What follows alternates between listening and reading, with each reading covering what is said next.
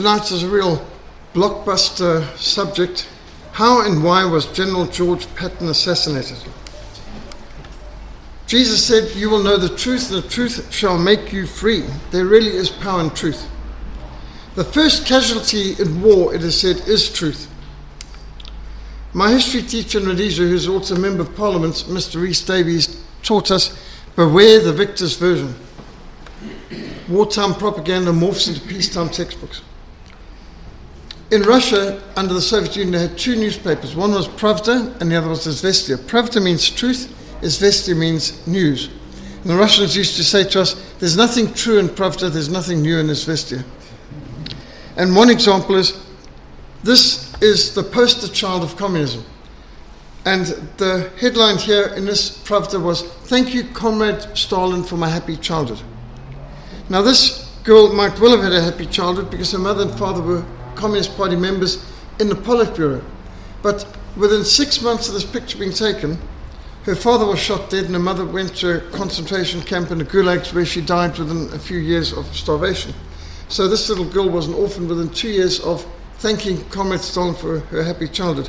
She was the poster child of the communist youth at that time. And that is the way communism is. They end up shooting their own people. Communism is cannibalistic, really. The media is not a reflection of reality. And in case you need some warnings, do you remember when the Charlie Hebdo massacres took place in Paris? And 25 heads of state led a million people in the streets of Paris to protest against us. And I looked at this and I thought, what a security nightmare. How on earth did the security manage this? Well, that's just what the pictures were showing. But this is what they didn't show you, is that it's a very small amount of people who all screened and there's all the security folks all around. This is a photo op. This is, there might have been a million people marching in, in Paris that day, but these leaders were not leading them. Now here's another picture of Barack Hussein Obama visiting Tanzania. Now, just notice, it looks see how the cameraman's crouching down to give the impression that there's this massive crowd of people, and there's President Obama, unafraid for his life, happily walking in the crowd, shaking hands with everyone cheerfully. But meanwhile, they're only three deep, and everyone's wearing the same outfit, same hats, same flags, and all of this. And the security is immediately behind them on all sides. This is a screened group of people. This is a photo op. This is a complete misrepresentation of the position and it's designed for propaganda. This is a renter crowd. Karl Marx declared the first battlefield is the rewriting of history. And they're not just rewriting history, they're rearranging reality. George Orwell once wrote, In a time of universal deceit, telling the truth becomes a revolutionary act. You can get into a lot of trouble these days telling the truth. If you want to anger a conservative, lie to him. If you want to anger a liberal, tell him the truth. Well, that brings us to the subject of tonight General George Patton. He is a Cold War warrior who uh, was an enemy of the New World Order and probably the first casualty of the Cold War. George S. Patton was born 11th of November 1885. Now, 11th of November wasn't a significant a military date in those days when he was born, but it became so after the First World War. 11th of November is to this day the day for remembering soldiers who've died in the wars, and it's very appropriate that this ultimate warrior was born on 11th of November. He was homeschooled and that concentrated in classical literature. He didn't particularly like things like science and maths, but he loved history, and especially military history and classical literature, and he's very good at athletics. He has really, his whole family uh, was military, going back to the war between the states and the American War of Independence. In 1903, Patton went to Virginia Military Academy, or Virginia Military Institute, VMI as I know it, but I've been here and spoken here too. The uniforms haven't changed much in the last couple hundred years, and uh, the most famous lecturer and student at VMI was uh, Stonewall Jackson, General Thomas Jackson, and there's a lot of memorials for uh, the war between the states. In fact, Virginia Military Institute uh, students fired some of the first shots of the war. Patton was later admitted to the United States Military Academy at West Point, entering in 1904. The United States Military Academy. In South Africa, ours would be Saldanha, which General Mulder was once commander of. You might recall that speech by General MacArthur, Duty, Honour, Country, Well, that's the motto of the academy, duty on a country, but and that's in the stained glass windows in the chapel, although this would not have been there when Patton was there because Patton graduated in 1909, but nevertheless he would have known those principles. Duty on a country was the um, whole motto of West Point. And in United States Military Academy at West Point still um, is a major place of training of the officers of the next generation. At one time, General Robert E. Lee was the only student who had ever graduated uh, without a single demerit. Interesting, uh, Erwin Rommel is also someone who graduated from his military academy without a single demerit. It's not possible for normal people to graduate from any place without a single demerit, so these must have been extraordinary people, Robert E. Lee and Erwin Rommel. The barracks where they were trained, and again, the uniforms have not changed much in the last few hundred years. Well, apart from his athletic achievements, Patton was a member of the riding, fencing, rifle, and track teams. In 1909, he was commissioned as second lieutenant, which is what we'd call graduation, but from there they have commissioning, in the 15th Cavalry Regiment. His wedding photograph, he didn't seem to smile much for photographs, not even for his wedding picture. Well, in 1912, the Olympics were held in Stockholm, Sweden, and General Patton represented the United States in pentathlon in Stockholm, in Sweden, in the Olympic Games of 1912. And very different events those days. You look at the people sort of moving around in the track um, when it comes to Olympics today, and they're all taking selfies and they walk around in, in tracksuits. Well, people dressed up for the Olympics and they marched in step, and uh, the discipline was quite evident. Well, Patton was part of this here. Um, you can see some pictures like Patton uh, doing uh, the uh, evening um, parts of the leaping over the what do we call this hurdles hurdles and fencing. Patton on the far right involved in the modern pentathlon of the summer the Olympics in 1912 uh, fencing and he was very good at that. Pentathlon included the five classic military skills horse riding, running, swimming, marksmanship, and fencing. In fencing, he came first, in riding third, and he rated overall fifth of the 43 international contestants. He could have won and should have won. But his shooting was so good, all five of his shots were within the hole of the bullseye, and the adjudicators assumed he must have missed uh, the board completely in two shots. Now, his shooting was so good, they later dug out all five shots uh, from behind the bullseye and discovered that they'd um, misjudged uh, this. But he is such a gentleman, he didn't complain, he didn't uh, throw a tantrum like the so called sportsmen of today. He just accepted it, and that meant he wasn't first uh, because he counted how you play the game is more important than whether you win or not. After touring Europe, he returned to America as a weapons instructor at the cavalry school. and designed a new saber which was adopted for service, called the Cavalry Saber 1913, but since then it's been called the Patton Saber. And he did steeplechasing. In 1916, he was posted to Texas and took part in the Mexican War as aide de camp to General Pershing. At this time, Patton began to wear two revolvers on his belt, so like a Western six shooter. And these are some of his actual revolvers that he was using during the Mexican War. And they were fighting against the Mexican revolutionary Pancho Villa, who was at one time a friend of Pershing. Here's 1913, Pancho Villa happily meeting with General Pershing at Fort Bliss in Texas. And it doesn't look like they're that awkward about being together. But Pershing was tasked with a assignment of hunting down Pancho Villa, which he failed to do. But the Americans marched a lot of kilometers or miles failing to find Pancho Villa. And Patton is here as part of the chief, uh, part of the staff of Pershing, and the headquarters in Mexico. The kind of vehicles they were driving around in. Well, on 14th of May 1916, Patton encountered three mounted bandits, shot two of them dead, and returned to HQ with their bodies draped across the bonds of his car like uh, some trophy. One of the dead bandits turned out to be General Cardenas, who was chief of staff of Pancho Villa. And uh, he could have gotten a big reward, but being a military man, it was not considered that he should get any reward other than a salary. Well, in May 1917, America went to war in Europe, and Patton sailed to France in command of Pershing's headquarters detachment, but requested transfer to a combat post, and he was assigned by Pershing to establish the tank corps. When Patton accepted the posting, he didn't join the tank corps, he was the tank corps. America had no tanks at all, um, and here's Lieutenant Patton with first of two of these two-man Renault tanks from the French. He learned to operate them, and then he trained other Americans in this totally new martial art. I mean, he had been trained in cavalry riding and sword fighting, and now he's got to train people in tanks. And there was a lot of logistical complications in France.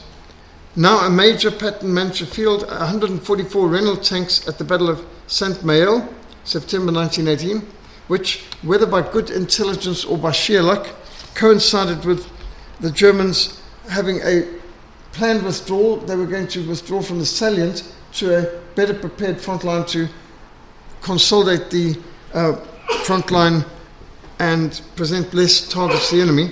You don't want to be able to be fired at from three directions. So uh, the Americans advanced at the very time that the German units were withdrawing, and therefore they were able to make a big pro- propaganda thing that they'd gained so much territory and had the enemy on the run and all that, which wasn't true, but it made great propaganda.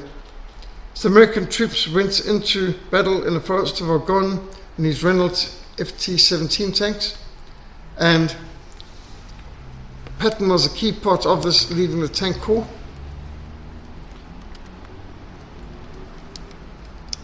He was wounded in this action and hospitalized for the last days of the war. And so, great propaganda about how they could take so much territory, but in fact, um, that's just because the line was being consolidated and reconciled. As a temporary colonel at Camp Meade in 1919, immediately after the war, between the war years, Patton continued to pioneer tank warfare in the American Army, and in doing so, he learnt from Erwin Rommel, who, whose books became the textbooks.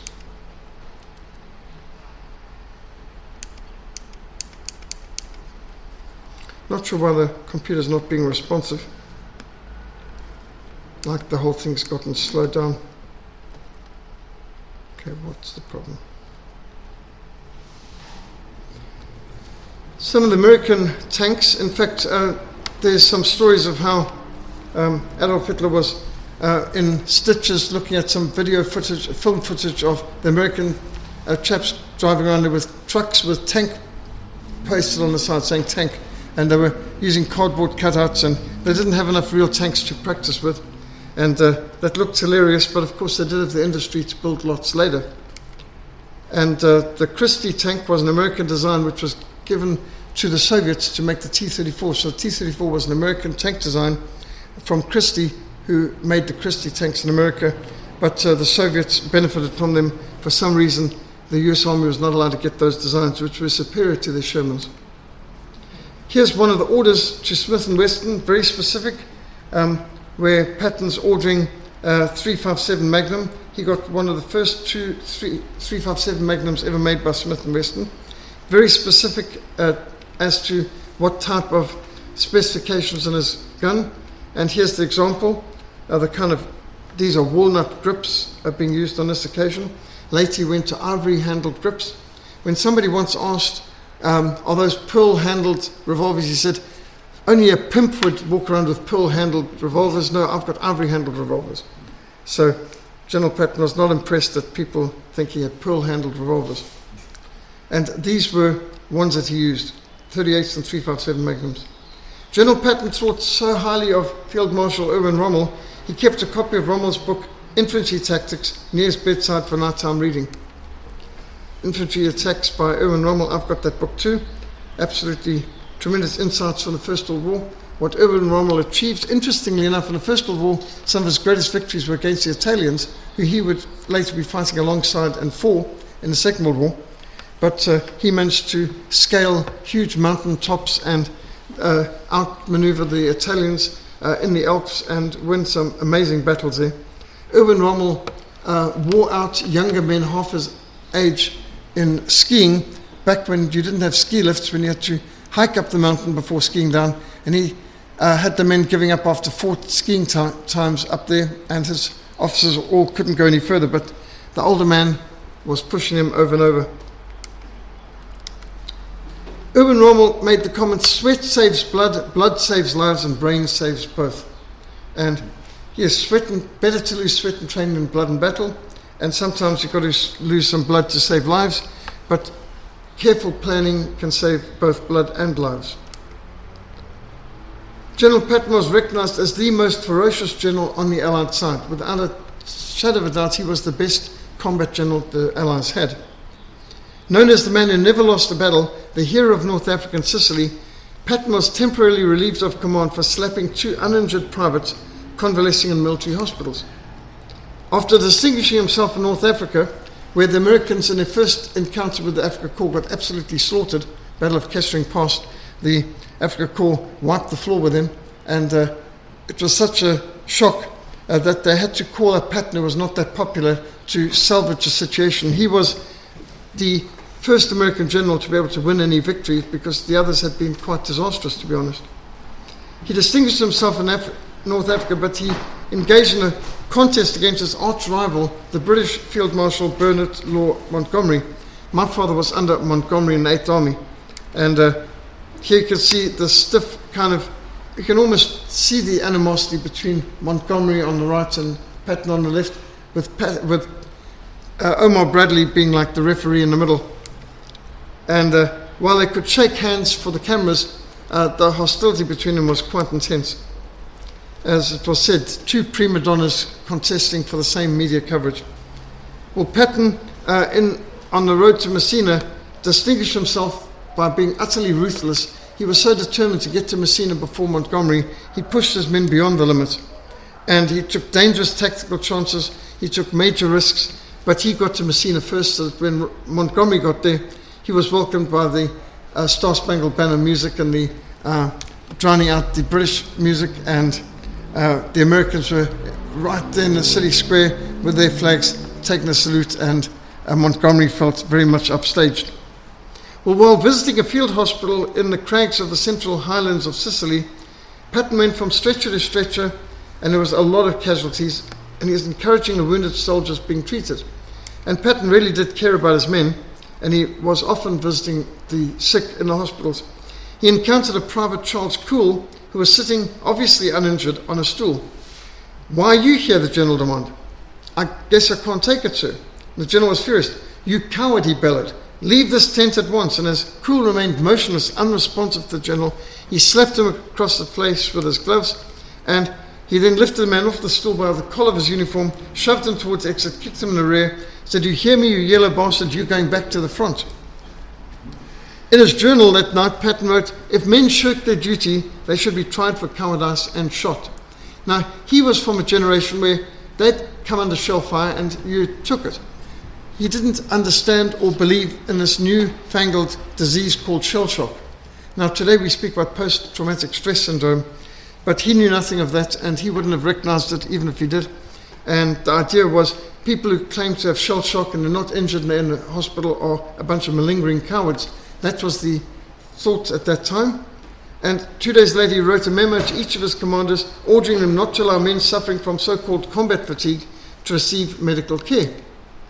Such men are cowards and they bring disgrace to their comrades, whom they heartlessly leave to endure the dangers of battle while they themselves use the hospital as a means of escape. You would see to it that such cases are not sent to the hospital.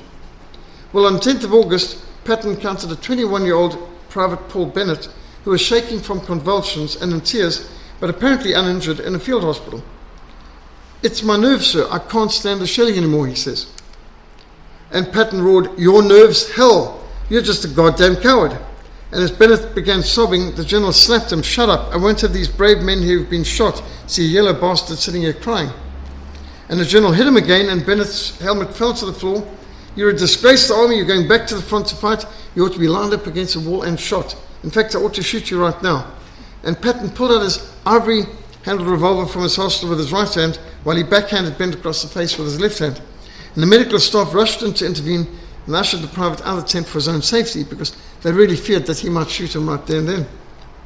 Well, when word reached General Eisenhower, who, by the way, had never seen combat, Eisenhower was a major when the Second World War got up and running for the Americans, and he was at a cocktail party in Washington, D.C., and the daughter of Franklin Delano Roosevelt, the president, was speaking to him and said, Just a minute, Dad must uh, meet you. She went in, uh, met her father as the president, and said, I found the man who can run your warfare in Europe.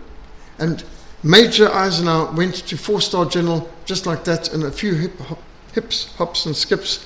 And uh, he was a political general. In fact, when, when Eisenhower's biography was written, the title of the book was The Politician. Many people thought of him as the military man, but he was not a combat soldier. He was once the clerk for uh, General MacArthur, and so when Eisenhower ran for president, someone asked MacArthur, a journalist asked him, Do you think that Eisenhower will make a good president? And MacArthur says, Yes, he'll make a fine president. He's the best clerk I ever had. And uh, I mean, that's the point. He wasn't a soldier soldier. Eisenhower was a political appointee. And Eisenhower wrote a stern rebuke to General Patton, calling him despicable. And he ordered General Patton to apologize, and General Patton apologized to the soldiers and to medical staff who had witnessed his actions. An immediate campaign now in the US led to such public outrage that the American Congress called for Patton's immediate dismissal.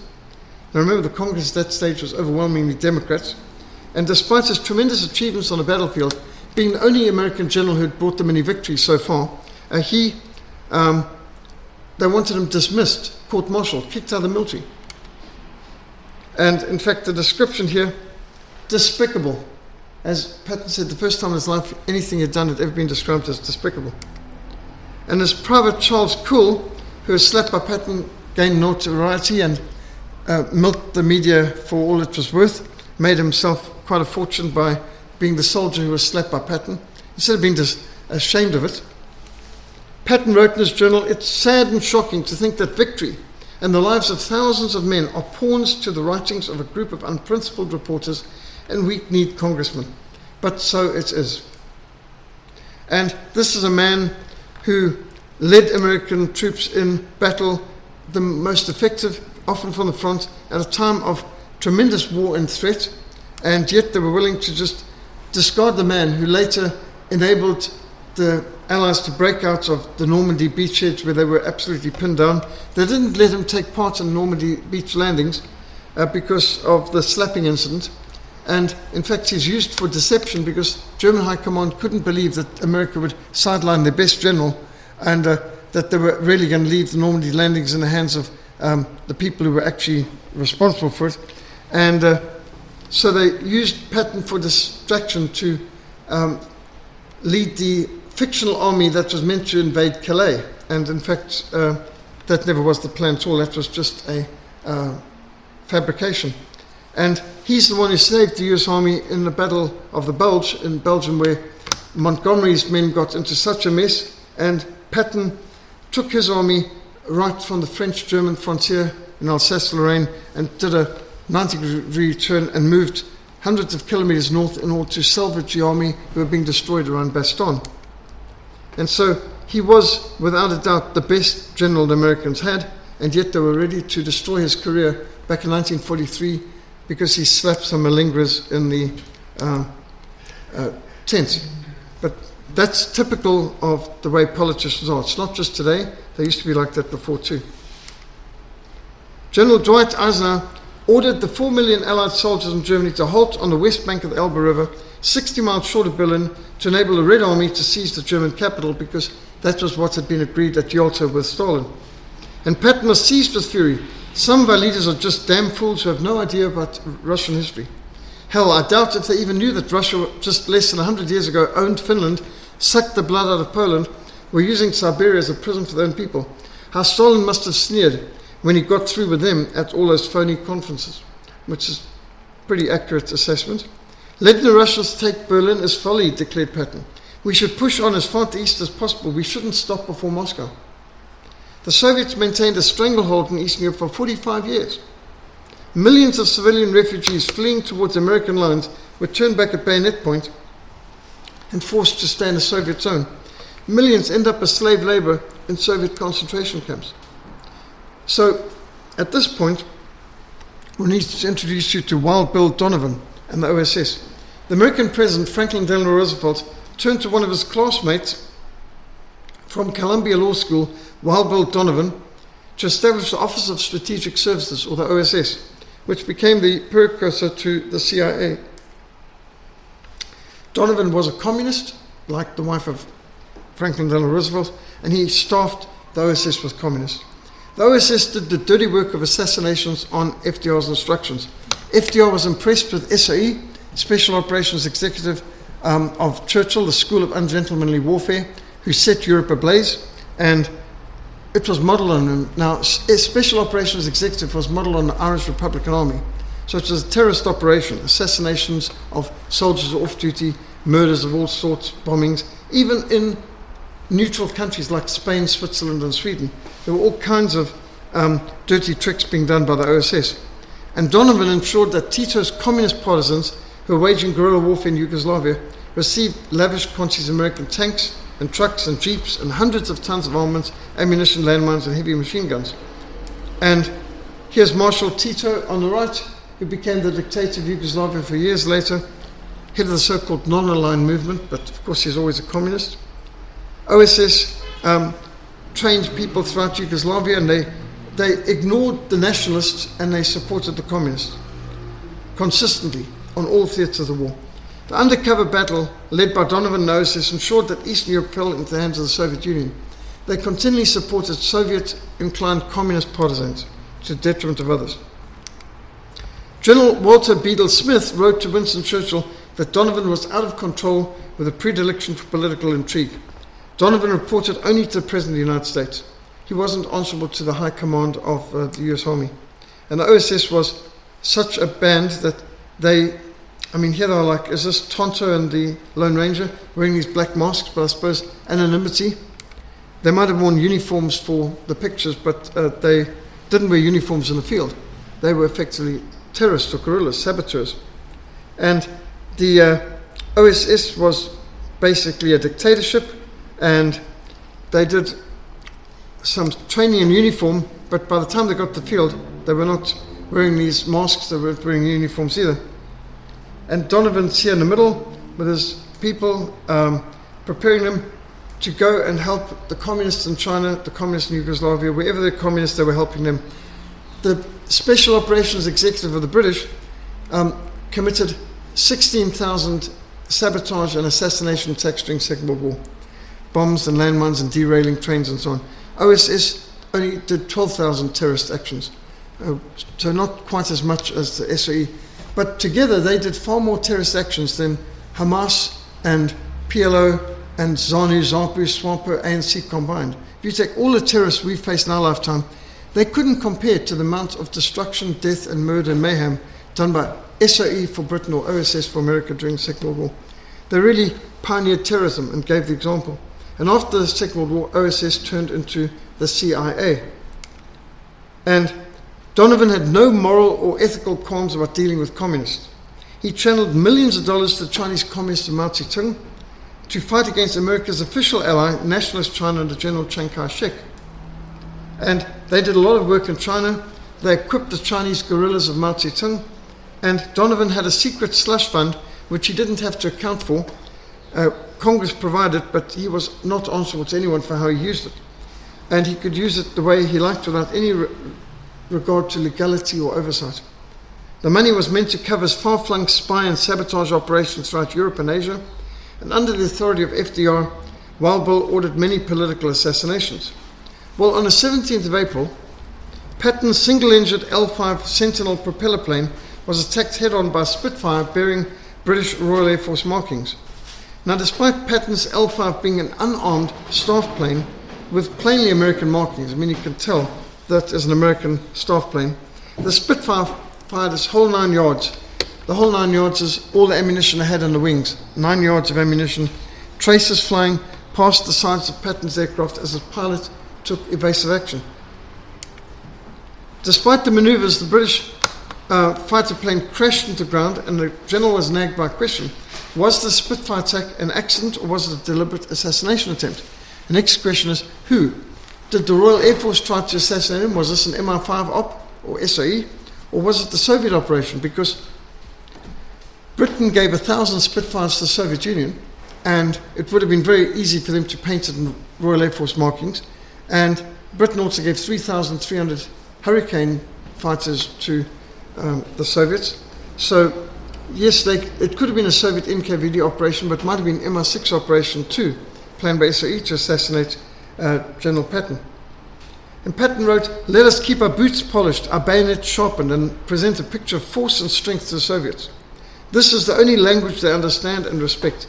If you fail to do this, I would say to you that we have lost the war. Even the British Field Marshal Montgomery agreed with Patton's assessment and ordered his troops to stack the Wehrmacht rifles in the prison camps in such a way that they could be easily distributed should the British and Germans need to defend themselves against a Soviet attack. Army intelligence warned General Patton his life was in danger from the NKVD, which later became the KGB. Marshal Stalin ordered Patton to be assassinated, highest priority for the NKVD. General Patton opposed the official American policy of forcing millions of former German soldiers to be sent as slave laborers to Russia. These men should be re- used to rebuild their own country, Patton said. The entire country had been bombed into rubble. And yet, German prisoners of war were being treated badly, not in accordance with the Geneva Convention, and the roads, the bridges, the plumbing systems all need to be rebuilt. 63 cities in Germany had been bombed into rubble. Two million civilian deaths as a result of the Royal Air Force and US Army Air Forces bombings, thousand bomber raids, incinerations, collateral damage, saturation bombing of cities. Uh, this, by the way, is um, Lubeck, and uh, Mrs. Scarborough was married in the ruins of this cathedral that's seen here. It was still in ruins in the 1950s when she was married. Um, multiplied millions of people without homes. And Patton said, The Germans are the only decent people left in Europe. It's a choice between them and the Russians, and I prefer the Germans, he insisted. General Robert E. Lee, another graduate of West Point, said, Any army that wages war against defenseless civilians, no matter what its excuse, is no army, but barbarians unworthy of the name Christian. Now he's referring to General Grant's um, Feds, the Union force in America, who waged war against uh, civilians in uh, South of America, such as the Sherman's march through Georgia, which was basic terrorism. They just burned churches, they murdered civilians, horrific abuse. But what he said about the Union forces, the Yankees, would be just as true about what the Allies did in the Second World War as well. Waging war against civilians is terrorism. General Marshall ordered that Patton's phones be tapped and he requested a psychoanalyst from the Navy's medical corps to observe General Patton. And Eisenhower wrote scathingly of Patton regarding him as loose cannon because he distrusted the Soviets. Why would you distrust the people who've killed hundreds of millions of their own people? Why would he distrust the communists in the Soviet Union? So there must be something psychologically wrong with him. Let's have him spied on.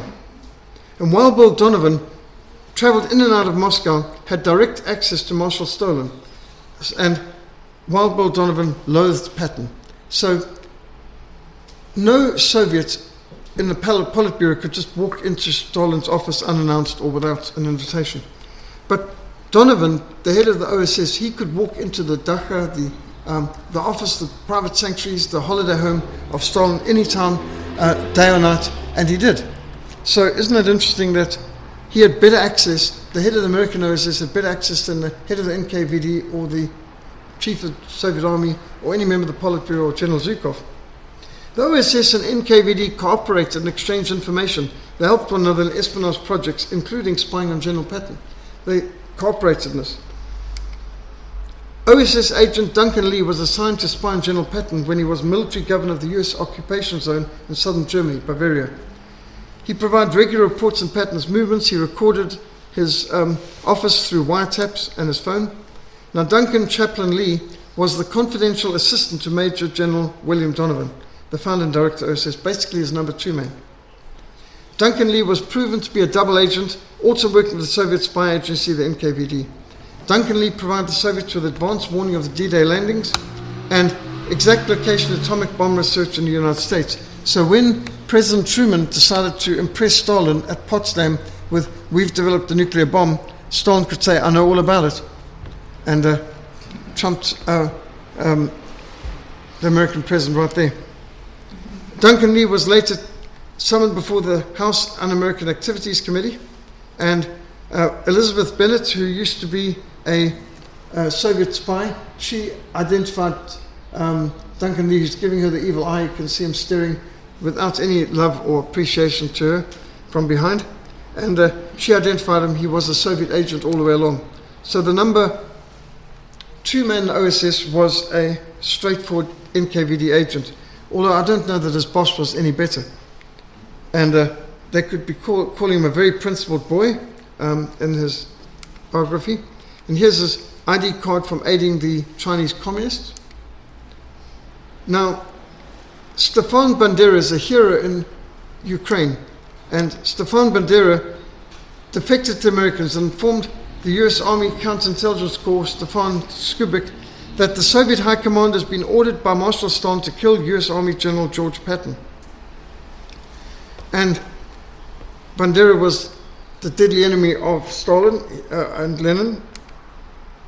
Rather than being shocked by Skubik's news, Donovan ordered Bandera return to the Russians, thereby silencing the man who was warning about an attempt on General Patton's life, and Bandera was murdered.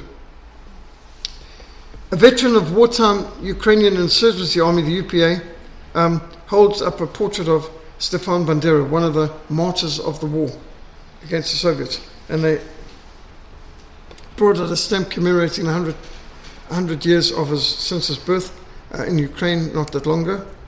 Ukrainian diplomat Professor Roman Smal-Stocki said, the NKVD will soon attempt to kill General George Patton. Stalin wants him dead. Professor Smal-Stocki was expelled by the Russians from Germany and betrayed back into the hands of the NKVD in Russia. Again, death sentence. Ukrainian General Pavlov Shundruk informed Special Agent Skubik that he had vital intelligence. Please tell General Patton to be on his guard. He is at the top of the NKVD list to be killed. The Americans also betrayed this General Shundruk into the hands of the NKVD, so he is also killed.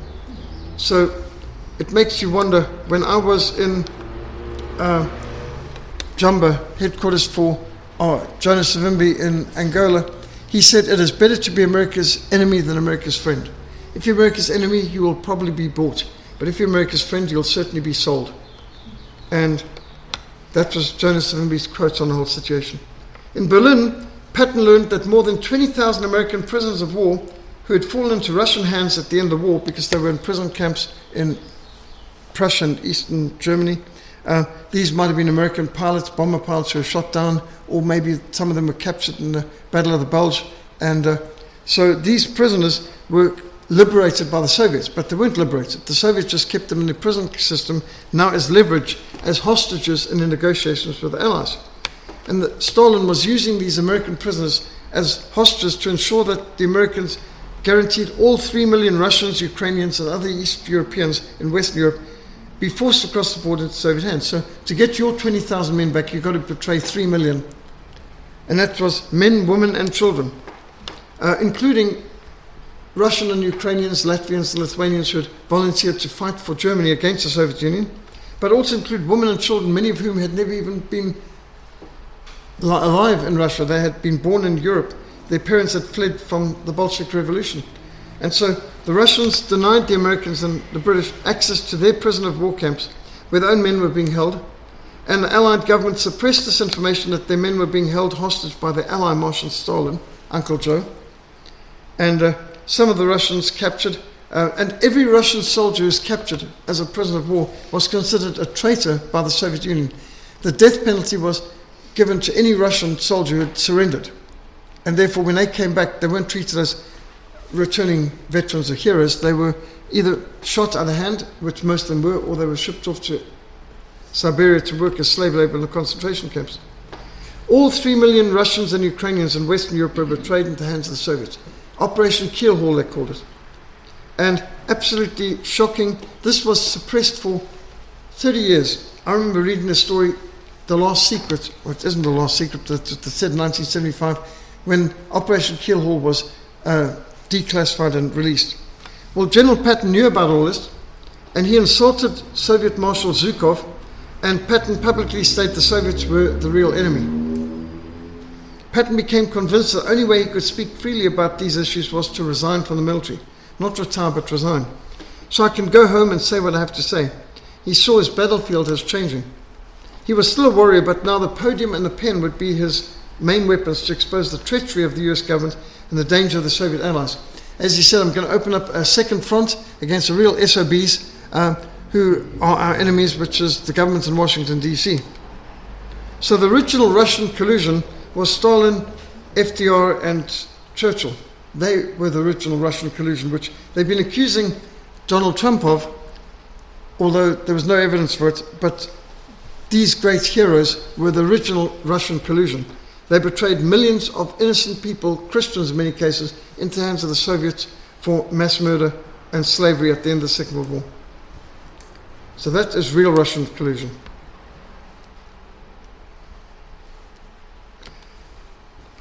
With 18 divisions and more than half a million men under arms in the Third Army, this was the largest US fighting force in history. And Patton was convinced he could have freed all of Eastern Europe if Eisenhower had not halted his supplies and fuel. In fact, he was liberating Czechoslovakia. People are welcoming him and, you know, we're free. And then he was ordered to withdraw and hand him back to the Soviets. So, so much for the poor freedom that the Czechoslovaks were being given by the Third Army. Uh, sorry, Stalin gets you. And at the end of World War II, America's top military leader, Combat General George Patton, accurately assessed the shift in the balance of world power which the war produced. He foresaw the enormous danger of communist aggression against the West.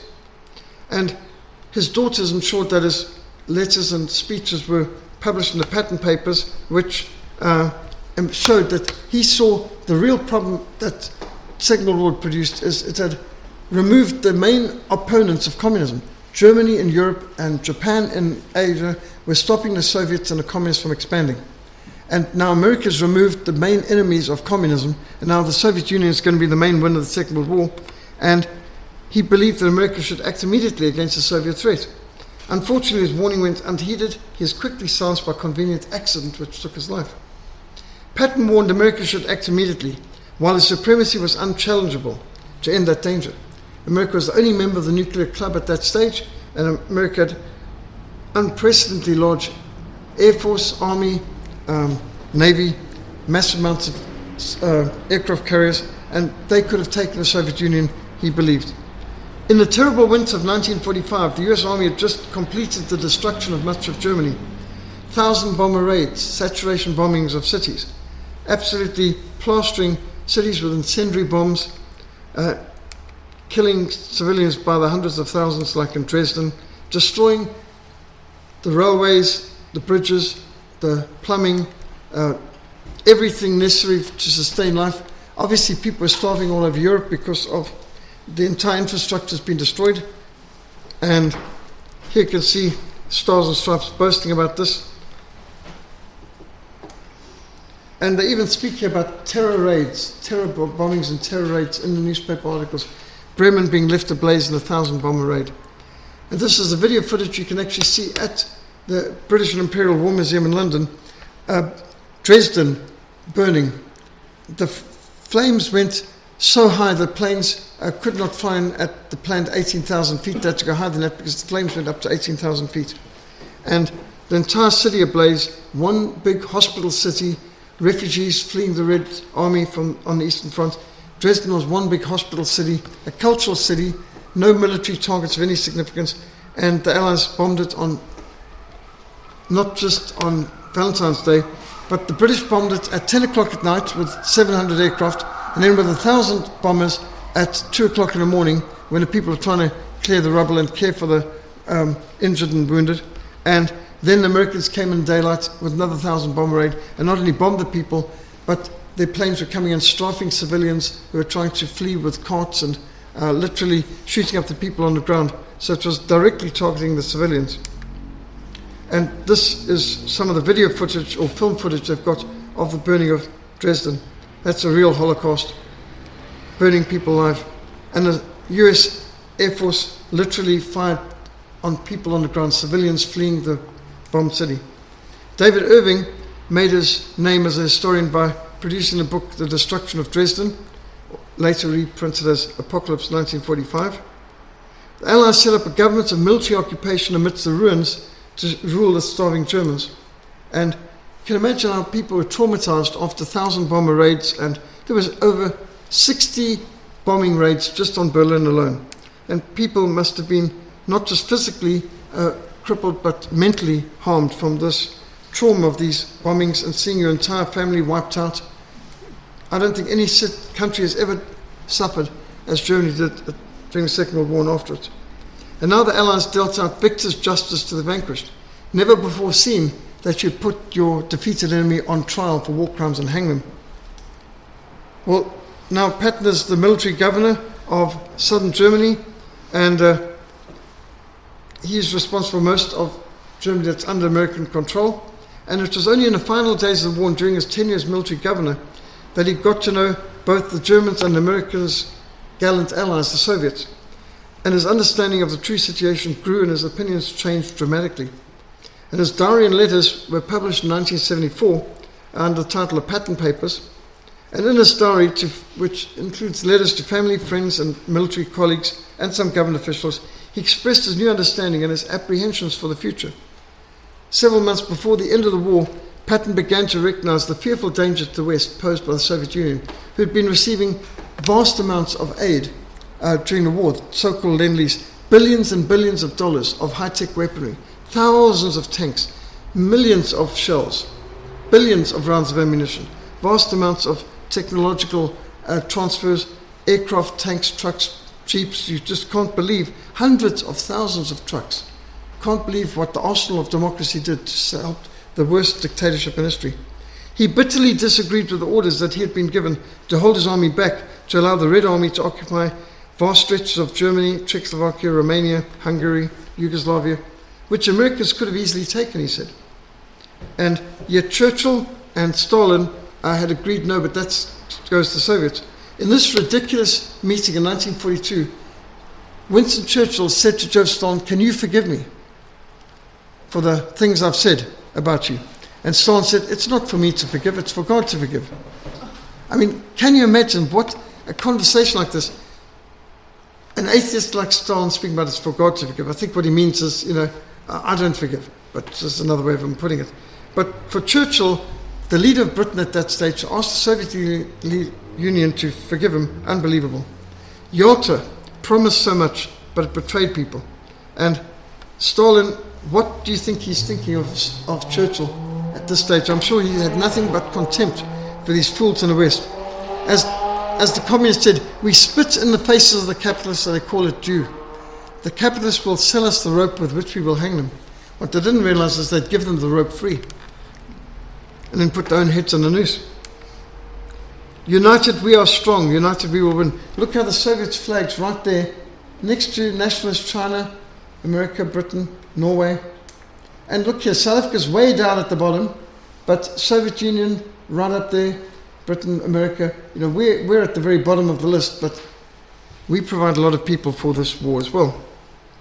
And Truman and Stalin um, agreeing with the redistribution of land and redistribution of land in the east to the Soviets and the Soviet puppets. President Truman was outmaneuvered by Stalin. Stalin was far more intelligent than him, but I don't think he was a traitor like um, FDR. FDR was just a straightforward, hardcore traitor, whereas Truman was just a fool. On the 7th of May 1945, just before the German capitulation, Patton had a conference with US Secretary of War Robert Patterson. Patton was gravely concerned about the Soviet failure to respect demarcation lines separating Soviet and American occupation zones. He was also alarmed by the plans in Washington for the immediate demobilization of much of the US Army. Let us keep our boots polished, our bayonets sharpened, and present a picture of force and strength to the Red Army. This is the only language to understand and respect. Patterson said, George, you've been so close to this thing for so long, you've lost sight of the big picture. And Patton said, I do understand the situation. The Soviet supply system is inadequate to maintain them in a serious action such as I could put to them. They have chickens in a coop and cattle on a hoof. That is their supply system. They could probably maintain themselves in the type of fighting I could give them for five days. After that, it would make many, no difference how many millions of men they have. If you wanted Moscow, I could give it to you. They lived on the land coming down, There's insufficient left for them to maintain themselves going back. Let's not give them time to build up their supplies. If you do not, then we've had a victory over the Germans and disarmed them, but we failed in the liberation of Europe. We've lost the war. Indeed, the Berlin Wall and Iron Curtain stood as evidence that the Allies did lose the war. They betrayed Europe into the hands of the Soviets. Patton's urgent and prophetic advice went unheeded by Patterson and other politicians and only served to give warning about Patton's feelings to alien conspirators, as he called them, behind the scenes in New York, Washington, and Moscow. The more he saw the Soviets, the stronger Patton's conviction grew. The proper course of action would be to stifle communism there and then while a chance existed. He attended several meetings and social affairs with the Red Army officers and evaluated them carefully. He noted, I've never seen in any army at any time, including the German Imperial Army of 1912, as severe a discipline as exists in the Russian army. The officers, with few exceptions, give the appearance of Mongolian bandits. Patton's aide, General Gay, noted in his journal everything the Russians did impressed him with the idea of cruelty. Nevertheless, Patton knew that the Americans could defeat the Reds then, but perhaps not later. As he said, in my opinion, the American army as it now exists could beat the Russians with grace of ease because while the Russians have good infantry, they're lacking in artillery, air, tanks, and knowledge of the use of the combined arms, whereas we excel in all three. If it should be necessary to fight the Russians, the sooner we do it, the better. If we have to fight them, now is the time. From now on, we will get weaker and they will get stronger, which is exactly true. Having recognized the Soviet danger, Patton urged a course of action that would have freed all of Eastern Europe from the communist yoke with the expenditure of much less American blood than was spilled in the wars of Korea and of Vietnam and would have obviated both of those later wars. You wouldn't have had a Cold War if you'd had no Soviet Union. You wouldn't have had the wars in Angola or Mozambique or Rhodesia for that matter, or the wars in Southwest Africa, uh, Korea, Vietnam, none of them would have been necessary. The massacres in Cambodia wouldn't have happened. Patton next came to evaluate the nature of the people for whom the Second World War was apparently fought, the Jews. Most of the Jews swarming over Germany immediately after the war came from Poland and Russia, and Patton found their personal habits shockingly uncivilized like the way how they would treat um, previous prison guards and the brutality of, for example, the massacres of prison guards at, uh, uh, in this case, this was done by the Americans at Dachau. And these weren't the prison guards, these were a unit that was just given the task of looking after the camps and handing them over to the Allies while the actual prison guards fled. The Americans got there, they didn't care about the fact they just lined the people up against the wall and shot them.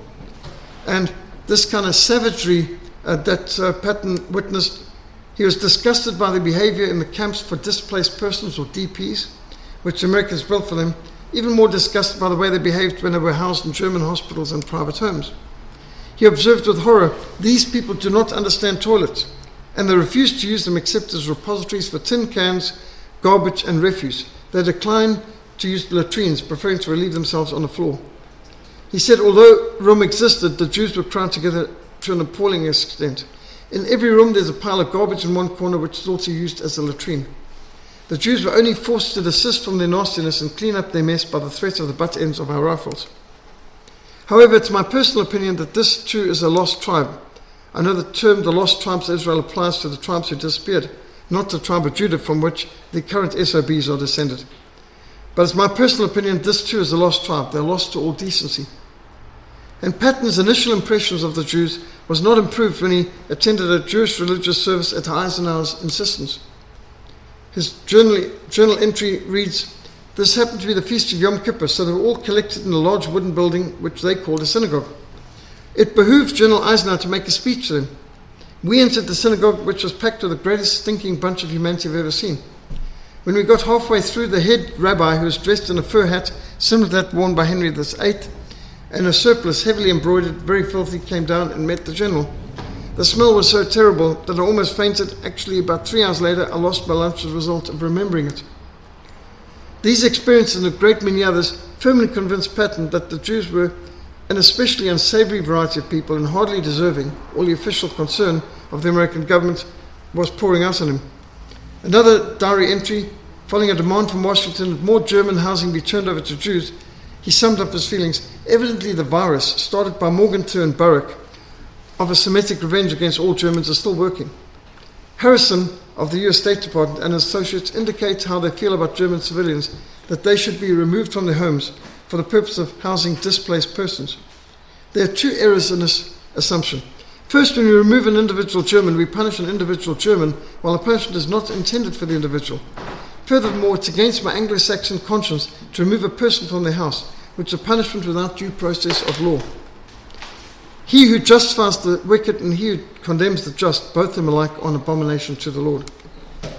And here's Ilya Ehrenburg, who's a Soviet commissar, and he had a simple slogan kill the German. And they ordered the Soviets, before the Red Army went into Berlin, you know, kill, rape, murder, humiliate, you know, torture.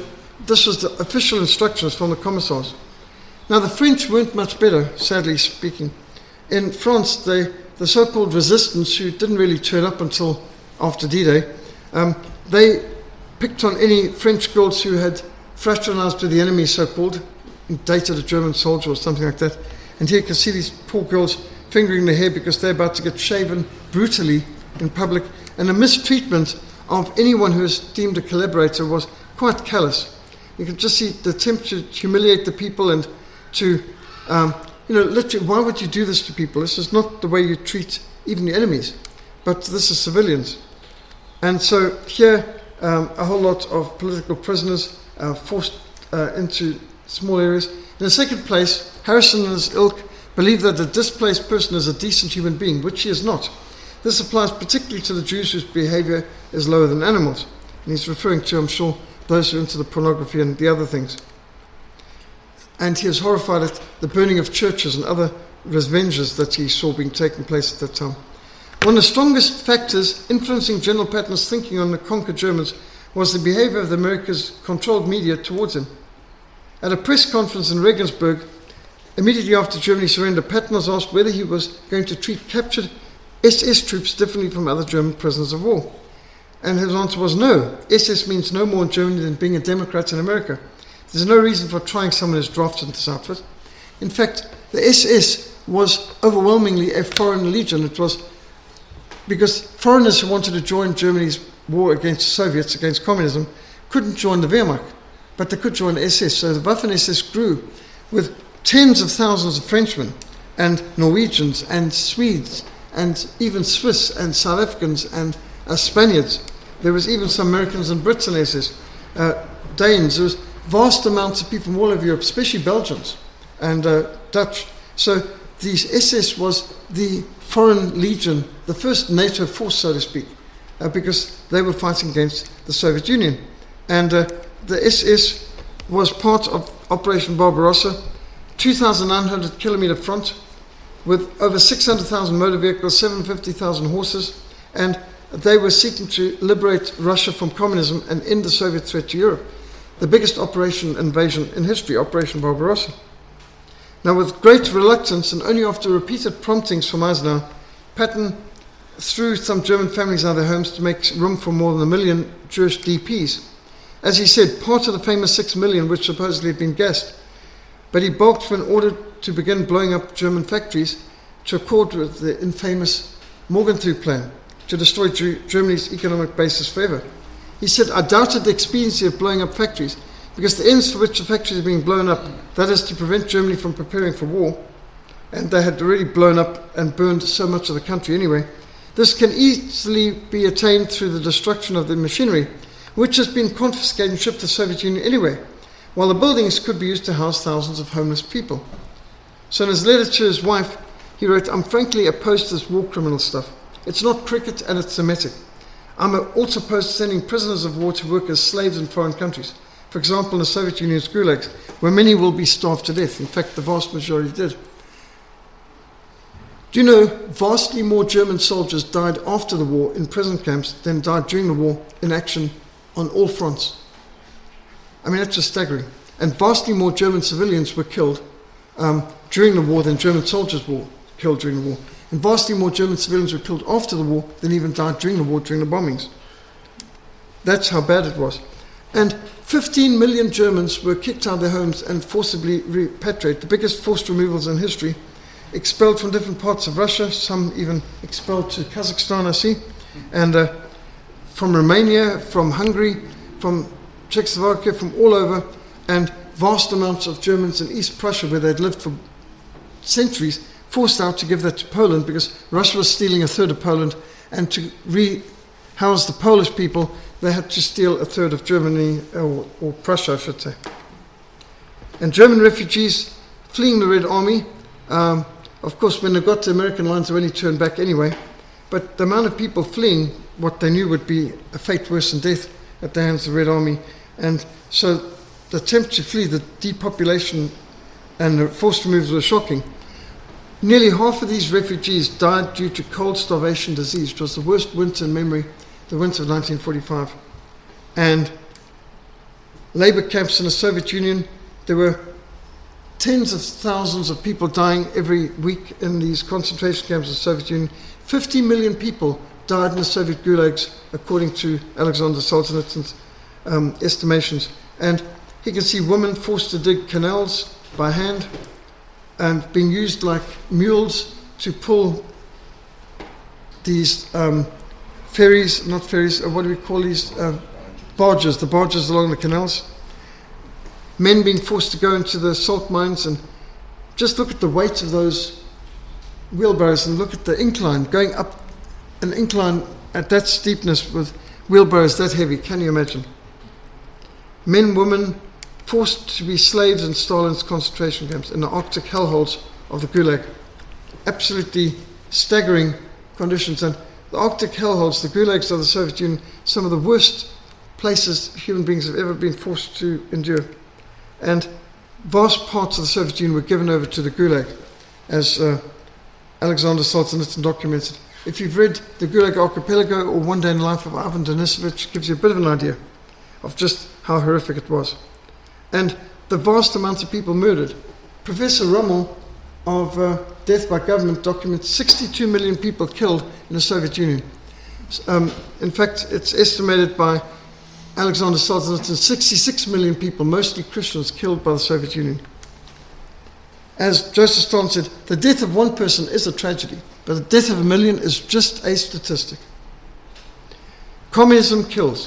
100 million killed in the 20th century and still counting. Communism is not over yet, especially in the Soviet Union. So the ideology that killed over 100 million in the last century is now being praised at universities today. And you've got people like Bernie Sanders um, trying to promote a new form of communism in America today, and Biden, of course, trying to push his own brand of it as well.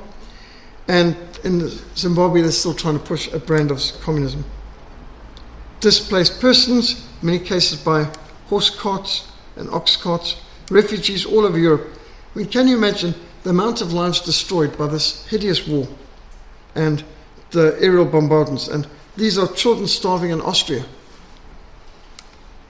and children forced to sift through dustbins.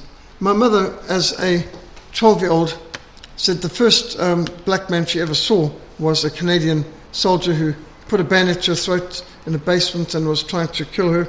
And uh, She was rescued by an officer who kicked him off, and she was living off scraps in uh, dustbins in British and Canadian camps, going to their dustbins after uh, suppers and picking up what they could.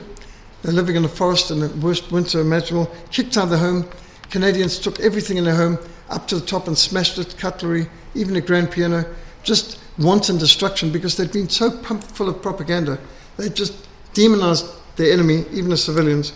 And uh, yes, people were starving over Christmas in 1945. And yet the Red Cross said they had 18 million food packages they wanted to deliver to Germany, and Eisenhower refused to allow them to cross into uh, American controlled Germany to distribute these food packages. The Red Cross had had access to all the prison camps and concentration camps throughout the whole war on the German side. They could deliver food parcels, they could do vaccinations, they could help, they could take um, all kinds of information, including letters to and from prisons in every prison camp, but the Americans wouldn't allow them to do it. And uh, Eisenhower refer, preferred people to die of starvation in his camps in his area rather than let the Red Cross come in and help them. And so the destruction, absolutely huge and horrific. Despite his agreement with official policy, Patton followed the rules laid down by Morgenthau and others as closely as his conscience would allow, but he tried to moderate the effects, and this brought him into increasing conflict with Eisenhower and the other politically motivated, ambitious generals who had probably never heard a shot fired in anger, who weren't combat generals but were political appointees. In another letter to his right, he commented, I've been in Frankfurt for a civil government conference. If what we're doing to the Germans is liberty, then give me death. I can't see Americans can sink so low. It is Semitic, I'm sure of it. Today we received orders in which we are told to give the Jews special accommodations. If for Jews, why not Catholics, Mormons? We're also turning over the French several hundred thousand prisoners of war to be used as slave labor in France. I recall that we fought the American War of Independence in defense of the rights of man, and the Civil War apparently to abolish slavery.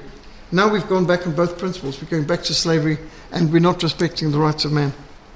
It is an abomination to, for kings to commit wickedness, for a throne is established by righteousness. His duties as military governor took Patton to all parts of Germany, and he was intimately acquainted with the German people and their condition. He couldn't help but compare them to the French, the Italians, the Belgians, and even the British. This comparison gradually forced, gradually forced Patton to the conclusion that World War II had been fought against the wrong people. And he pointed out the Germans were the most advanced, highest standard of living. Uh, these are some pictures of Germany before the war. And they led the world in technology, they led the world in standards. And during the Olympic Games of 1936, the jealousy just grew. And you could tell there was desire we've got to destroy this country. Being too, the standards of living is too high uh, for the common working people and the technology, the inventions. They even had color TV at the 1936 Olympics. The standard of living, um, the uh, culture was something higher than anywhere in the Western world, and so uh, this is a country without the Rothschild Bank and where uh, they had real money with real value, and so the idea was we've got to destroy this country. After a visit to ruined Berlin, he wrote to his wife, Berlin gave me the blues. We have destroyed a good race and we're about to replace them with Mongolian savages. All of Europe will be communist. And these are just some pictures taken by the air by the US Air Force of Berlin, 1945. One smoking ruin. 60 aerial bombardments by 1,000 bomber raids. 60,000 bomber raids. No city in history has been subject to this sort of thing. All the men were slave laborers in the Gulag or in France, and so uh, the old people had to rebuild the city, brick by brick. It said that for the first week after they took Berlin, all the men who ran were shot and those who didn't run were raped. I could have taken Berlin instead of the Soviets had I been allowed to. And there's some horrible documentation of the gruesome harvest and the lives of people absolutely shattered.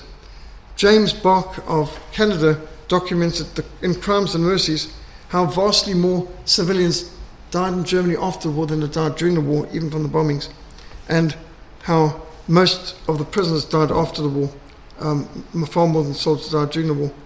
2 Chronicles 19, verse 2 said, Should you help the wicked and love those who hate the Lord? Therefore, the wrath of the Lord is upon you. If you want to know why the West in a mess it's in today, look no further than the Second World War. The conviction that the politicians had used him and the US Army for a criminal purpose grew in the following weeks. And during a dinner with the French General Alphonse Juin in August, Patton was surprised to find the Frenchman in agreement with him.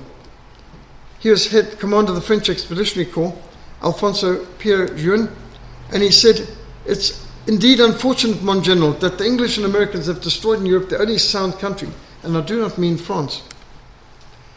Therefore, the road is now open for the advent of Russian communism.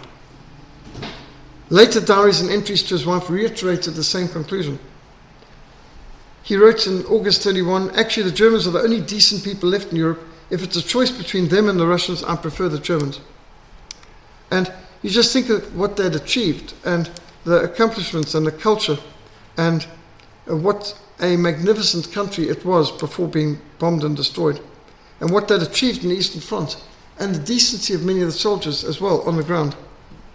He wrote, What we are doing is to destroy the only modern state in Europe so that Russia can swallow the whole and the occupied zones of Germany.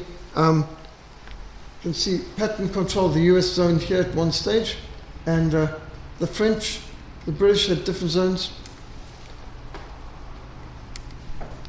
Marshal Zhukov and General Eisenhower, they were pals in many ways. Eisenhower Patton and President Truman at the Berlin flag raising ceremony. Berlin itself was divided into four. Has any city ever undergone this kind of treatment? The bombing, the looting, the raping, the division, the Berlin Wall, Iron Curtain, the Nuremberg uh, kangaroo court, and then the officers, German officers imprisoned in violation of the Geneva Convention in these open tanks. This is in France. No, no roof, no protection from rain, snow, cold, or anything like that. Just metal um, drums and uh, the uh, guards walking on the planks above. And the abuses so bad. James Bacque created a sensation with his book Other Losses, where he showed how more German soldiers died in prison camps after the war, including in American prison camps, than in combat during the war. And the treatment was absolutely horrific. And the Rhine Meadow camps, where Eisenhower had whole armies just in a limited area, barbed wire put around them. They were given no tents, they weren't given any bungalows, no facilities. Uh, they were just having to eke out some existence uh, on the ground uh, behind barbed wire and not given enough food or water people shot if they tried to get to the Rhine River to get some water, and civilians trying to bring them food or water were shot, and sometimes you just had these thugs guarding the camps opening fire with machine guns into the prisoners at night just to kill some people so that they could feed some kind of bloodlust. Absolutely no um, decent treatment of these people. Literally, um, soldiers who just would, every now and then, as guards on duty, would shoot into the mass of prisoners behind the barbed wire who had nowhere to flee. And this mistreatment uh, is documented by James Bacque and other losses, which we've got in our library as well. By the time the Morgenthaus and the media monopolists had decided Patton was incorrigible and he must be discredited because he's speaking out against these things. So they began a non stop hounding of Patton in the press, a la Watergate, accusing him of being soft on Nazis and continually recalling the incident in which he had slapped a shirker two years previously during the Sicily campaign. You know, all the millions of people who've died in the war, and they're still talking about a general slapping some soldier who was uh, malingering in a tent when he wasn't injured. A New York newspaper printed a completely false claim that when Patton had slapped the soldier, who was Jewish, Private Kuhl, he had called him a yellow bellied Jew. He'd called him a yellow bellied coward. He didn't know what uh, race or religion he was at that time. Then, in a press conference on 22nd of September, reporters hatched a scheme to needle Patton into losing his temper and making statements that could be used against him. And the scheme worked. The press interpreted one of Patton's answers to the insistent questions why he was not pressing the Nazi hunt hard enough. This Nazi thing is just like a Democrat Republican fight. The New York Times headlined the quote, other papers picked it up across America, and the unmistakable hatred which had been directed at him during the press conference finally opened Patton's eyes to what was afoot. In his diary, he wrote, This is a very apparent Semitic influence of the press. Synagogue of Satan, indeed. Karl Marx was a Satanist, and seems a lot of the modern characters are too. They try and do two things. First, implement communism, and secondly, to see that all businessmen of German ancestry and non Jewish antecedents are thrown out of their jobs. They've utterly lost the Anglo Saxon conception of justice and feel that a man can be kicked out because somebody else says he's a Nazi. They were quite shocked when I told them I would kick nobody out without a successful proof of guilt before court of law. Another point which the press harped on was the fact that we were doing too much for the Germans instead of the DPs, most of whom are Jews. I could not give an answer to that one because the answer is that, in my opinion, and that of the most of the non political officers, it is absolutely necessary for us to rebuild Germany up now as a buffer state against Russia.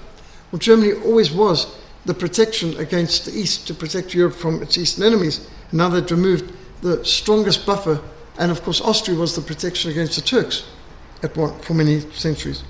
In fact, I'm afraid we've waited too long, he says. It'll, I'll probably be in the headlines before you get this. Unless we restore Germany, we will ensure that communism will take America. Eisenhower responded immediately to the press outcry against Patton and made the decision to relieve him of his duties. Effectively, Patton was sacked from being head of the Third Army and kicked upstairs as the commander of the 15th Army, which didn't exist. 15th Army was not even 50 people. 15th Army was basically a record facility for writing a history. And Patton indicated to his wife he wasn't actually unhappy with his new assignment. He said, I would like it much better than being a sort of executioner to the best race in Europe. He wrote a long letter to General Harbord in the United States condemning the Morgenthau policy and blaming Eisenhower's behavior in the face of Jewish demands, the strong pro Soviet bias in the press, the politicization, corruption, degradation, demoralization of the US Army, which these things are causing. He saw the demoralization of the American Army as a deliberate goal of America's enemies. I've been just as furious as you at the compilation of lies which the communist and Semitic elements of our government have leveled against me and practically every other commander. And Patton and Omar Bradley, Patton and Truman, Eisenhower, and Omar Bradley putting a bronze cluster on the lapel of Lieutenant General Patton. 22nd of October, he wrote a long letter back to General Harbord um, saying that this policy is demoralizing the army. And Henry Morgenthau was Secretary of the Treasury, top advisor to President Roosevelt, formulator of the notorious Morgenthau Plan to destroy Germany, to cripple Germany, to kill millions of people. Morgenthau was the author of the infamous Morgenthau Plan to wipe out the German people by mass starvation, which they almost did 1945 to 1950. Hideous plan, and he saw this deliberation, this deliberate policy of demoralizing the army as a way to bring about a deliberate alienation of the soldier vote from the commanders. Because the communists know soldiers are not communistic. They fear what 11 million votes of veterans would do. And so he said that um, his plans were to fight those who were destroying the morale and integrity of the army, endangering America's future. He said, It's my present thought that when I finish this job, which will be around the first of the year, I shall resign, not retire, because if I retire, I'll still have a gag in my mouth. I should not want to start a limited counterattack, which would be contrary to our military principles. I should wait until I can start an all out offensive, as he said, against the real SOBs in Washington, D.C. Unfortunately, his warning went unheeded, and he was quickly silenced by a convenient accident which took his life. It happened like this. The collision occurred on 9th of December, 1945, when a two and a half ton army truck, which had been facing uh, the general's car parked on the side of the road, roared into life and violently collided with the general's staff car. Suddenly, inexplicably careening directly into opposite lane and into Patton's vehicle. The actions of the truck driver seemed designed to intentionally kill or injure the general because the driver of the truck and his two passengers quickly vanished. No criminal charges were ever filed, no accountability was ever recorded. The official accident reports and the key witnesses went missing. That's why I read it earlier, what Jesus said in John 8 32. You shall know the truth, and the truth shall set you free. We've had so many lies fed to us, especially about the world wars. Interesting, in the Central Intelligence Agency's headquarters in Virginia, as you enter, they've got on a wall, You shall know the truth, and the truth shall set you free, which I don't think the CIA would know the truth if they stepped on it. Despite General Patton's rank and fame as America's most audacious, successful combat general, there was no formal inquest. All official reports on the incident vanished. The mi- military policeman who first arrived at the scene of the accident, Lieutenant Peter Babalas, that's an interesting name, um, he treated the accident like a fender bender. Although Patton's driver testified that the truck driver and his passengers were drunk, Sergeant Robert Thompson's blood levels were never tested. He is never charged with driving under influence. Thompson's illegal possession of the Signals Company truck also went unquestioned, despite the fact that he is 60 miles north of his duty station with no apparent reason for being in Mannheim. In the army, you're not meant to be just taking a truck without permission and going, uh, I mean, it's AWOL. More than AWOL, it's theft. Thompson's drunkenness, negligence, and apparent larceny went unquestioned. I mean, he's just killed, uh, begun the process of killing, America's top general, and there's no consequences. Numerous investigations and authors have attempted to find the official accident reports unsuccessfully. Sergeant Robert Thompson and his two friends, who were responsible for applying their truck into Patton's car, were flown to England by Army intelligence. Why would they get such treatment? However, just four days after the collision, Thompson mysteriously reappeared in Germany where he spoke to an American journalist. And he claimed he was alone in the truck when it struck Patton's car. But both General Hobart Gay and Private Horace Woodring, the driver, swear that there were two other people in the truck with Thompson. Private Horace Woodring, a 19 year old son of a dairy farm in Kentucky, grew up racing cars and flying stunt planes, and Patton spoke highly of him as his trusted driver. Now, Woodring was driving just 20 miles an hour when Robert Thompson swerved the military truck hard to the left, driving his vehicle directly into the path of Patton's Cadillac. There was no turning on the road in the direction he was pointing his vehicle. He didn't signal before taking action, so the action seemed deliberate. His nose, well, the nose of General Patton broke. He felt a sharp pain in the back of his neck, no sensation in his lower body, and instantly General Patton knew he was paralyzed. He was the only person injured in the collision. General Patton was paralyzed in his vehicle accident 9th of December in 1945 at 11.45 a.m. He arrived at the U.S. Army Hospital um, in Heidelberg uh, almost an hour later. There was no medical staff waiting at the hospital to rush Patton's surgery, no team of spinal specialists assembled to deal with a life-threatening traumatic injury.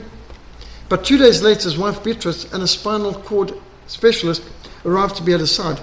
He's from a very wealthy family and they had connections.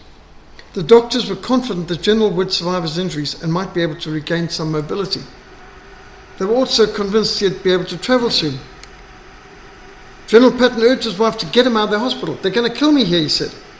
Now, she thought he was just being irascible, typical uh, the way he was, uh, but it all took on a greater significance later. There was no autopsy.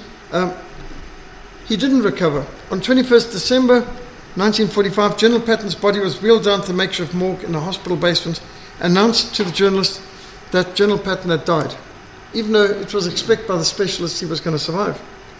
No autopsy, and although Beatrice wanted him buried at West Point, the army insisted he must be buried in Luxembourg. Neither General Dwight Eisenhower nor President Harry Truman attended the military funeral for General George Patton, America's most famous, most decorated, and accomplished combat general. In fact, there's not that many people in, the, in his uh, service. There's a lot of empty pew space here.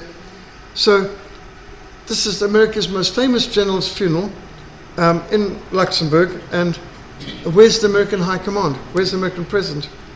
In fact, even his grave is very humble. It's very um, simple. It doesn't say much. George S. Patton Jr., uh, General, Third Army, California, December the 21st, 1945. That's it. General Patton had made many enemies, high ranking enemies, Moscow, Berlin, London, Washington, D.C. And his fiery determination to speak the truth had made many powerful men squirm, not only during the war but after the war.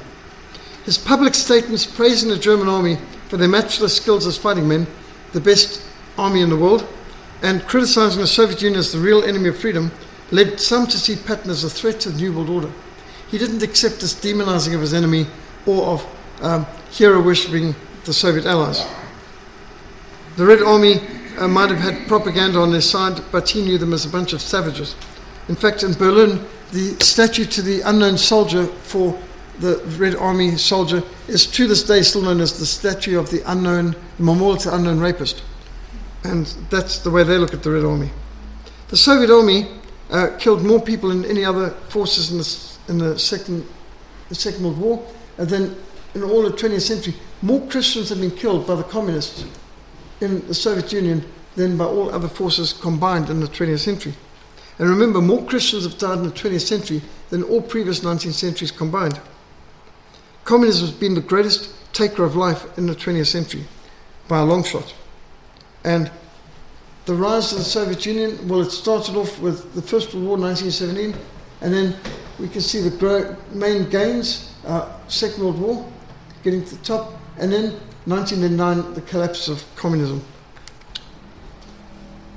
Considering what, in the face of evil film documents of what the Soviet Union posed to the world, uh, Ronald Reagan's war against the Soviets, um, that would have been completely unnecessary if General Patton had been listened to and if the West had not saved the Soviet Union and sent so much lend lease to help them survive Operation Barbarossa. The agenda films also document well how communism is taking over the world uh, in the West, and even though people have rejected communism in the East, uh, what we have gone through as a result of this hideous policy of FDR and Churchill in the Second World War. While they promised them liberty, they themselves are slaves of corruption. From the beginning, many did not believe that Patton's death was accidental.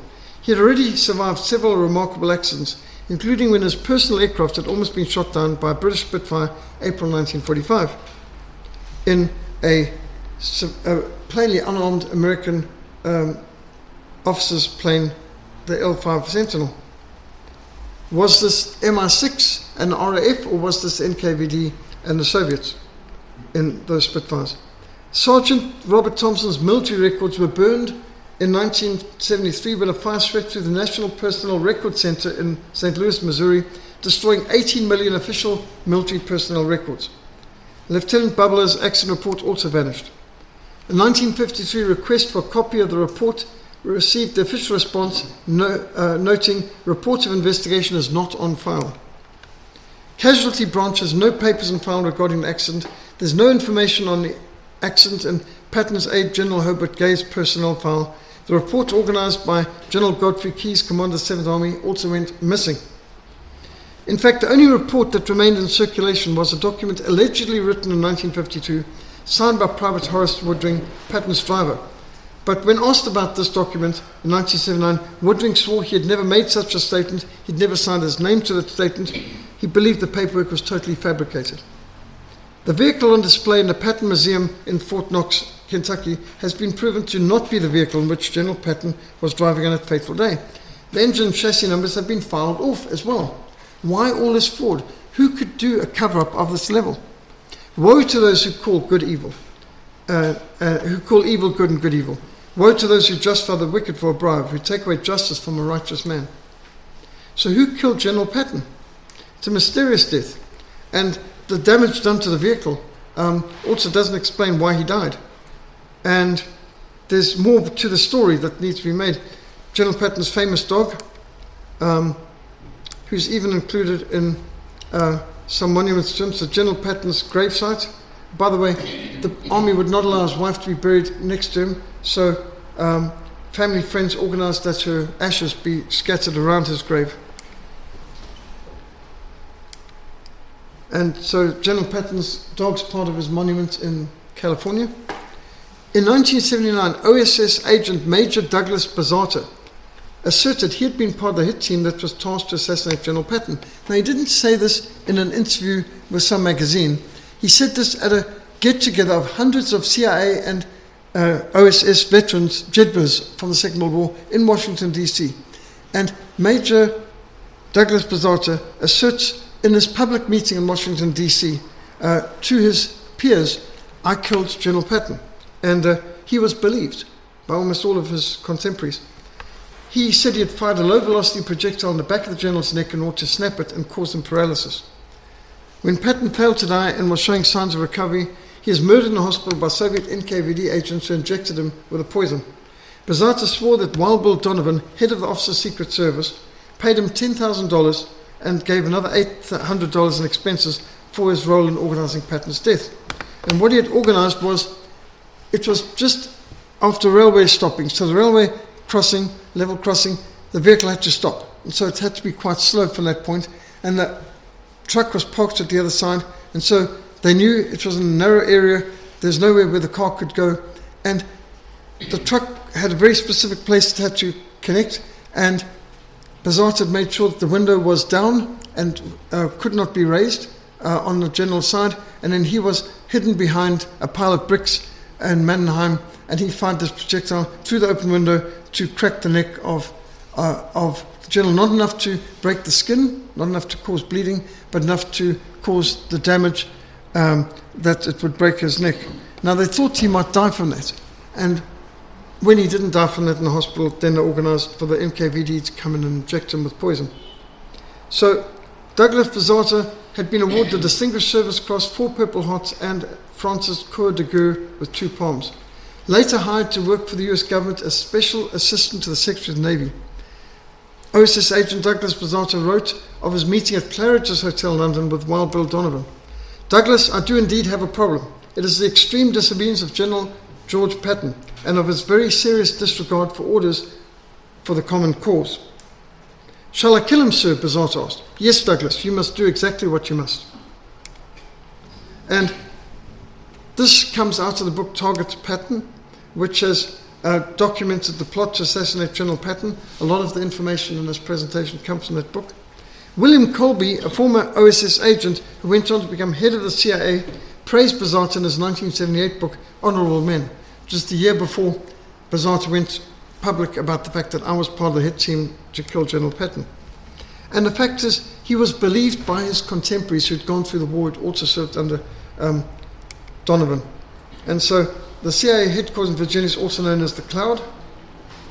And some have come to recognize General Patton as the first casualty of the Cold War. Patton's insights and convictions were considered a threat to the New World disorder. We must hate evil, love good, and establish justice in the gate.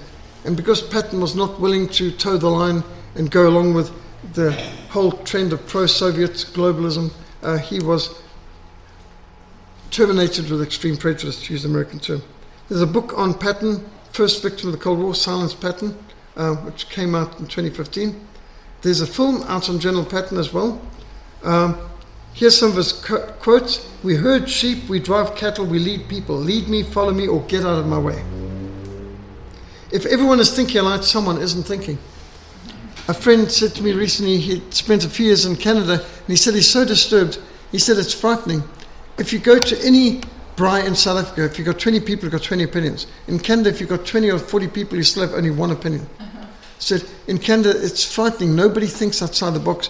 They're all just repeating what the government controlled media say. Another quote on marriage When a man gets married, he must be just as careful to keep his wife's love as he was to get it. It would be very sad for both of them if he said to himself, Now that I have you, I don't need to worry about losing you. Don't do that ever. Politicians are the lowest form of life on earth. Liberal Democrats are the lowest form of politicians. You see why he's not exactly popular? It seems to me that certain of the fatalistic teachings of Muhammad and the utter degradation of women is the outstanding cause of the arrested development of the Arab. He is exactly as he was around the year 700, while we have kept on developing. A good plan, violently executed now, is better than a perfect plan executed next week. And uh, Patton film came out in 1970. No bastard ever won a war by dying for his country. He won it by making the other poor dumb bastard die for his country. That quote was on a billboard in my uh, 6th Infantry Battalion training uh, around our parade ground. And so we saw that quote every day for months. And uh, somebody really liked General Patton. There was others. Better to lose sweat and training than blood and battle, and so on. The test of success is not what you do when you're on top. Success is how high you bounce when you hit bottom. Moral courage is the most valuable and usually the most absent characteristic in men. It's one thing to be physically courageous. I've heard General, I've heard Colonel Breytenbach say that too. Many people can be physically courageous, but they're moral cowards. He said it's important to be moral, be morally courageous, to be willing to stand up against a high command and say you're wrong. But General um, Patton certainly did, and which Colonel Breytenbach did too. No sane man is unafraid in battle, but discipline produces in him a sort of vicarious courage. Accept the challenges so that you can feel the exhilaration of victory. We promised the Europeans freedom. It would be worse than dishonorable not to see that they have it. This might mean war with the Russians, but what of it? If we have to fight them, now is the time. From now on, we will get weaker and they will get stronger. America was at maximum mobilization in 1945. That was the time to fight the Soviets, not to let everyone go home first. Patton was a genius of war. He stands out as someone who went beyond knowing how to win battles tactically, but philosophically he held the attitude of a leader. But he was a straight talker who couldn't play the political game, and he paid a high price for it. General Patton was a prophetic voice during crucial moments of American history, offering a warning that had otherwise been silenced. You might be interested in the prayer that General Patton had um, printed up, prayer that was organized by his chaplain before the battle uh, of the Bulge. Almighty and most merciful Father, we humbly beseech Thee of Thy great goodness to restrain these immoderate rains with which we have had to contend. Grant us fair weather for battle. Graciously hearken to us as soldiers who call upon Thee, that, armed with Thy power, we may advance from victory to victory and crush the oppression and wickedness of our enemies and establish Thy justice amongst men and nations. I remember we had a practice in the South African Army of the officer commanding printing out a card with script on it before any cross border operation. And uh, remember, we had uh, uh, Be Strong, My Son, you know, a soldier in active duty doesn't want to um, uh, once a police commanding officer does not get involved in the affairs of civilian life. That was on the card that was distributed to us um, uh, up at six at one time. So this is a good tradition he started, printing a prayer and distributing it to his men. Patton wrote War as I Knew It, and there are books on his army. Of course, there's his Patton papers, and uh, the unknown Patton, the Patton Museum in California, his medals, and there's even a tank named after Patton. Two tanks were named after Patton. Uh, his tank was the main uh, tank of the Cold War. And there's a film, uh, Patton, which, uh, Salute to a Rebel, is actually pretty good as far as it goes. Um, it doesn't dare touch any of the controversies I've brought up now, uh, but uh, in fact, it ends the, the film before his assassination and uh, makes an allusion to it in a fraudulent way by having him escape a runaway vehicle that, that almost crushes him as he's walking the road. And he walks off into the uh, fields saying, you know, that would be a terrible way to end a, career of a warrior you know, to a car accident. So that's about it in the film. The film kind of skirts over those issues, but a very well made classic. Target Patton by Robert Wilcox is the best expose I've read on the plot to assassinate General Patton. Not as effective as Bill O'Reilly's killing Patton on the strange death of World War II's most audacious general. This is um, a bit of a, it tries to avoid connecting the dots. It doesn't want to accuse the people responsible. And then the Silence Patton film was uh, fairly good. I thought could have been a lot better, um, exposing the fact that he spoke his mind and therefore he was silenced. Pat Buchanan's book, Churchill, Hitler, and the Unnecessary War, is another exceptionally good book that makes sense out of a senseless war. Hess, Hitler, and Churchill, The Real Turning Point of the Second World War, uh, by, David, by Peter Padfield, is another um, excellent book that helps one make sense of uh, the treachery of the Second World War. Max Hastings' book, The Secret War, forces you to rewrite every history book in the world because it shows the war from the perspective of the spies, the ciphers, the guerrillas, and the fact that the Allies had complete knowledge of the uh, German and Japanese uh, orders before and orders of battle before any action. So the fact that they'd cracked the codes and the Enigma code being cracked and uh, the uh, GCHQ uh, school and cipher uh, war uh, in Bletchley Park, all that was done. This changes everything. So many of these films that you got in books where, oh, you know, what's going to happen and all the tension, fraud. Uh, they, they were reading the other side's uh, orders ahead of time, so they were in a very interesting situation. Max Hastings makes the point that the Ally commanders regularly blamed the intelligence officers that they'd been underestimating the size of the enemy. And he said, there was no underestimating, it was accurate. It just as the German soldiers were better soldiers, they fought better, and one German soldier was worth more than two or three British and American soldiers, and that's just the facts. And he said uh, they didn't want to accept the fact that when we said the, the enemy's disposition was such and such, that it was true because they put up such a better fight than you would have expected for that size. And then he also says, even though we knew the orders that Rommel was receiving, Rommel still outmaneuvered our people because Rommel didn't listen to headquarters he would be told, don't advance, dig in, and then he would ignore that and he would make an offensive when the Allies had read his orders and they knew, ah, Rommel's not going to be making an offensive. So they were all um, when he suddenly charged ahead and took their positions. So Max Hastings exposes so much of the war, including the fact that the Soviet Union had double agents amongst the Germans to such an extent that there was tremendous treachery on the Eastern Front. And Stalin actually had a double agent who was a treble agent who actually um, they sacrificed hundreds of thousands of Soviet men, massive army, to consolidate his reputation that uh, he was um, reliable in order to set up Germany for the worst trap of all at Kursk, uh, which was the biggest tank battle in history. And that uh, nobody on the German side could have imagined that Stalin would sacrifice hundreds of thousands of his own men just in order to gain a strategic deception of advantage. So the secret war is an extraordinary insight to what went on, and uh, I've given lectures on it before too. So it's so important that we know the truth. And truth may sound like hate to those who hate the truth, but it's essential that we learn the lessons of history to recognize the lies of propaganda. And we need to study the Word of God so we can be freed from deception. You'll find on our frontlinemissionsa.org uh, website articles and PowerPoints, audios, and videos of this presentation on um, General Patton and the plots against him. But I think this forces you to rewrite so much of history and rethink so much because the deceptions involved. As my history teacher said, beware the victor's version. And there's so much lies and deceptions that have to be uncovered. Can you imagine one day in heaven when we get to understand what really happened? How many lies we'll realize that we believed? Lies on so many levels history, Hollywood, all sorts of things, from medicine all the way through to um, uh, even science. I mean, there's massive amounts of lies. But when it comes to war, there's a huge amount of deception. And Hollywood has really given people a false perspective of what was going on to such an extent. Stories like this just make you think can you trust any government? A government that can, can murder its own hero, its most successful general at side, what can you say about a government like that? Can you trust them in anything? And you just think what the US government's doing right now. And uh, somebody said Zelensky should ask himself what's going to be done by Jim, by the Americans when they're finished with him. They're using him now, but Zelensky's going to fail. And when he fails, what are they going to do with him?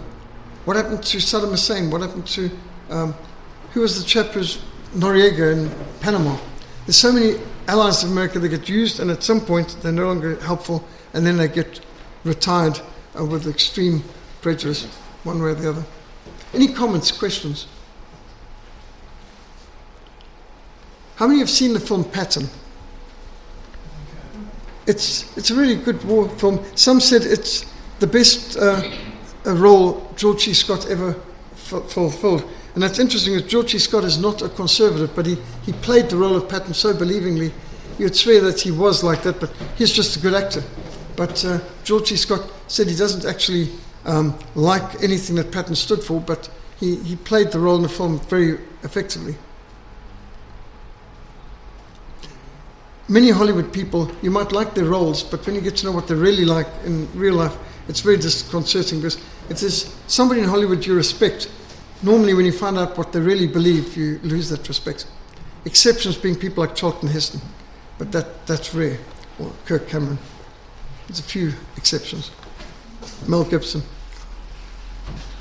Any questions? Complaints? So this might sound like a dumb question. Um, what was Hitler's objective? What was he, he doing? Because I know a lot of German people um, still were celebrating his birthday and um, revering him as the greatest leader. Well, what he said and what he did may be two different things, but what he claimed to want to do in Mein Kampf was to reverse Versailles, which was a treacherous and a counterproductive treaty, a vindictive treaty, and to regain for Germany what had been stolen from them by the Versailles Treaty. So that's what he claimed, and many people supported him because the Versailles Treaty was obviously unjust and unfair, and millions of Germans were now under, for example, Polish and Czechoslovakian control, and righting the wrongs and being able to restore things was the way it was put forward. But of course, politicians always have another agenda than what they will say. So I had my daughter asking me, how could um, an honorable man like Erwin Rommel have served uh, somebody like Adolf Hitler? It was, well, understand what Erwin Rommel was doing was fighting for Germany against the Versailles Treaty and against communism. And so he would have had his clear military objectives and understanding. That doesn't mean he agreed with the political things. So, for example, when the order came from High Command to execute commandos, behind enemy line commandos, and uh, commanders had been even tasked to, uh, to assassinate uh, Field Marshal Rommel behind the lines, landed by submarine, came there. He treated them all very well. He, he refused flat out the orders to execute um, commandos and those who work behind the lines and so on. So you often get a good commander does not follow the politico's orders when it doesn't match with his uh, principles. Like Robert E. Lee. Robert E. Lee um, always was a principled man, and he was once told, uh, You shouldn't be giving the Yankees the same um, rations as your own men. And uh, they don't do that for Confederates who prisoners of the Yankees. And he said, These are not your prisoners, these are my prisoners, and they will receive exactly the same rations as our men. And uh, he would not tolerate any breach of, of gentlemanly conduct and chivalry. So a good general will be at odds with the political leaders, which is why General Patton was regularly at odds with his leaders. Uh, Eisenhower was not, because Eisenhower didn't have any principles. I mean, that's the thing, you get those who've got principles, those who don't. Any other questions? Yes, Wolfram. You briefly touched on uh, the topic Rhein- Rheinwiesenlager, Yeah, which I understand. I mean, that was in the in the U.S. occupation zone, right? yeah, the, the Rhine Meadow camps. Mm, And I mean, I understand. I mean, I only learned about that. I mean, growing up in Germany, right? I only learned about that about a year ago.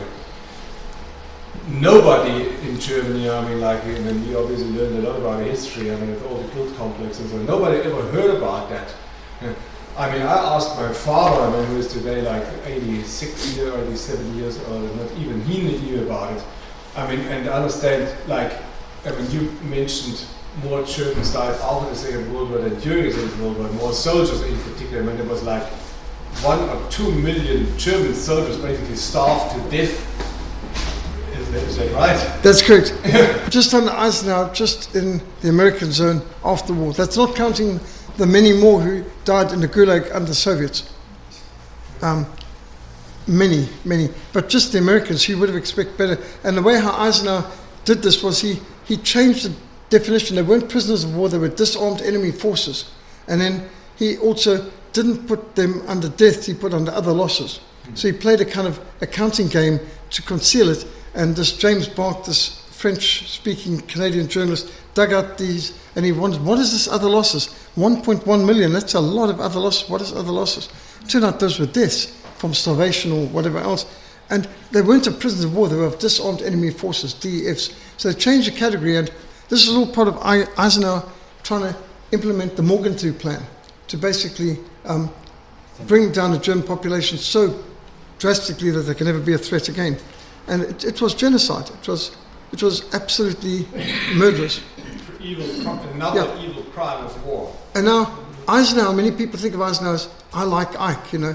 Eisenhower's a nice person, and they think of him as a great general. But he was not a combat general. He wasn't the kind of person who waded into battle like Rommel or Patton. He's someone who was behind, probably never got his, his uh, uniforms dirty, and probably never heard a shot fired in anger. So Eisenhower, his, his, um, we've got his biography in the library. It's called The Politician. He's, he's quite, he was not worthy of honor. It's amazing how there was a time when people thought anyone who's a president of America must be an honorable person. Now I assume that most of them are really bad, and there's only a few good ones. Trump being one of the very few. But why do they hate Trump? He didn't start a new war.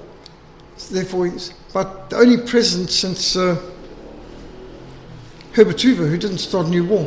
So no wonder they hate him. He's going against America's big business, the thing that makes America so wealthy. They need lots and lots and lots of wars. You've got to bomb people to bring them to democracy. Um, looking at the Germany at the time when it was at its strongest, before the war, it's quite amazing to see that those kind of pictures because you never get exposed to that. They Yes. show you the, the radical marches and that, but you never get exposed to the the unbelievable. Technology and a high standard of living. I mean, that was better than the 1950s USA. Yes, And so the thing that I, the trend that I see is that there's this arrested development that seems to come from somewhere, and it's been done to, to the entire West at the moment. So where we should all be living at this higher level, we, we have suddenly no gas, no energy, no electricity, no, you know, like you can hardly get a, a, a decent car these days. mm. Um, the railway systems are, are rubbish. China's got the maglev trains, but Europe doesn't, even though the British pretty much pioneered that whole idea. yes. Um, what, what's going on really? Because, okay, that's the Germans, they were these terrible people. But now I'm seeing, seeing it seems to me that this arrested development has been done. Well, what, what they did to Germany, they did to Rhodesia, did to South Africa, they're betraying every country that makes a stand against communism and seeks to demonize us and crush us in one way or the other. Of course, economic sanctions is part of it, demonizing in the media is another part, and then war if necessary. You just think the high stands we had in Rhodesia, and then you compare it to Zimbabwe today. It's quite pitiful. But yes, Germany's uh, standards of living, you just think for the what they were doing for the common people, uh, the strength through joy, the Baltic cruise like um, holidays where people in the factories, the poor people, could get luxury cruises. And no country in the world had standards of living like that. And this is why during the Olympics, the strong resentment grew that this country must be destroyed. And uh, what they had done at the Olympics in 1936, probably the greatest Olympics ever, the only ones that didn't end in debt. And uh, at that Olympics, which many people think now the only thing that's happened at the Berlin Olympics is that a black man won a race, and yet Germans got 80 of the medals, and they beat everyone hollow. The British, Americans, and French combined didn't get as many medals as Germans, and they just showed themselves to be the, the fittest, healthiest people in the world. The standards of living, it was so well run, and again, you think of the technology uh, that was being used at that stage. The country had produced the jets, the rockets, uh, first helicopters, and so much else. And uh, this country's advancements were so high. Where would the country world be if that was allowed to develop? Absolutely. Naturally. And also, the, the Bible says um, you, you must love your brother and forgive them seven times 70. And I understand that the predominant uh, makeup of America is actually German. Am I, am I, am I wrong? I don't know about predominant, but it's one of the biggest single groupings. Okay. At one point, after the war between uh, Britain and America, War of Independence, they were voting on whether English or German should be the national language of America. And apparently, it was just a single vote that, that uh, made them decide in English. Not that more than half the people were speaking German, but that there was such a lot of hostility for England that there was the idea of we're going to go the other way. Just like the British rode on the left hand side of the road, so uh, America decided we're going to go on the right hand side just to be different from Britain. Change the spelling of things. And so they were actually thinking of changing the language to German. And it was seriously considered. And if America had gone to German language, they would have been culturally and linguistically more in touch with that side of the continent and would have been less likely to have joined Britain in the war. So also that would have changed things too. To, to, to so happily jump in, into tanks and ships and go over and kill their literally their brothers. Mm. You know, I mean, we're not even talking about a spiritual sense of we're talking like literally your brother and spiritual because they're. Christian, they're Christian. Protestants. What's going on? The world is absolutely this is And a brainwash. 80% of the population of America was anti-war. And, uh, but the propaganda agency that changed them to the other way around, where they were lynching people for having a German name and uh, beating up um, Germ- uh, German shepherds and uh, sausage dogs and anything else like that. There's just the insanity. But that was Cape Town too. You had butchers and bakers and um, German shop owners in Cape Town who were being attacked, burned out uh, in Cape Town, 1914. There was that kind of just insanity.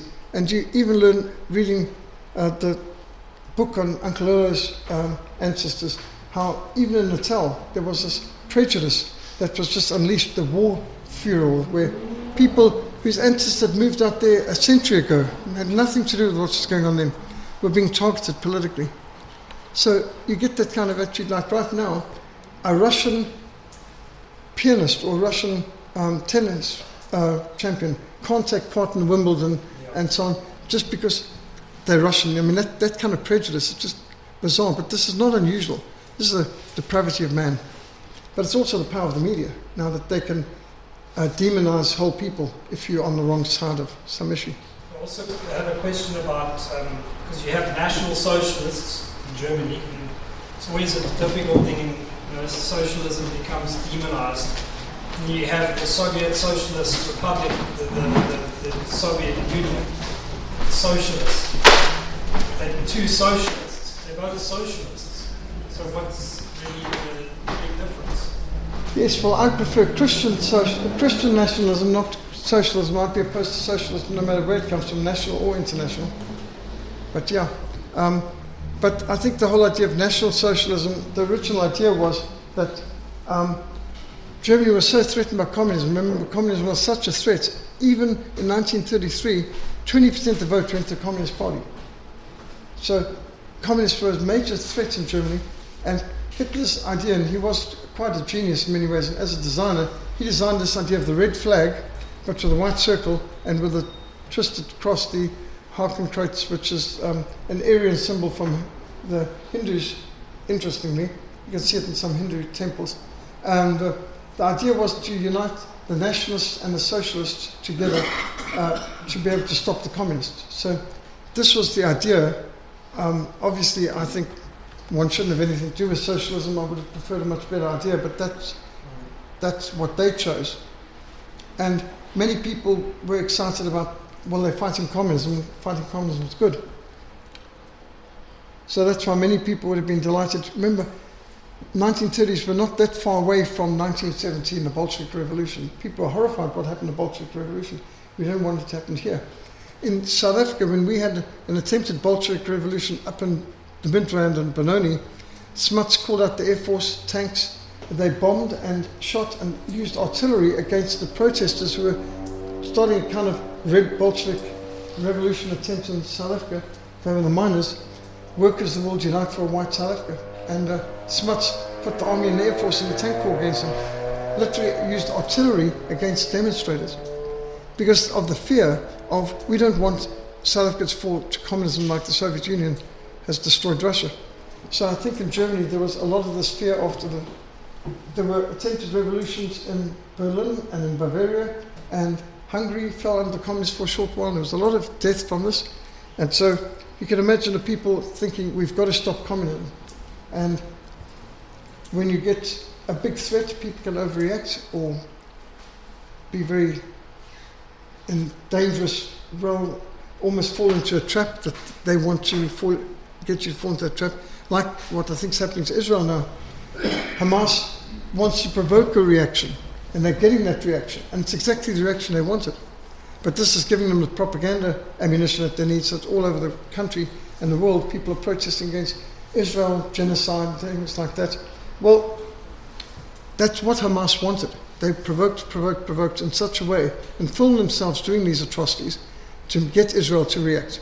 And now they've got them where they want them. So I think Israel in some ways has fallen into a trap of Hamas, or um, maybe they even, some people think that this is what the Israeli government wanted.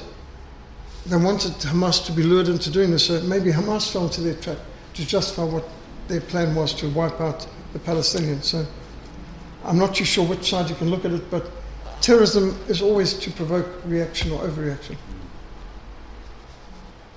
We've always got to know the context.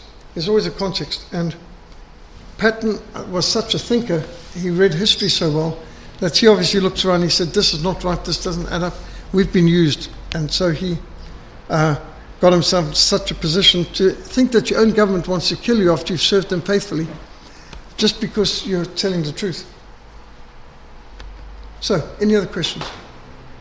Let's close in prayer. Perhaps two or three would like to lead us in prayer, then I'll conclude.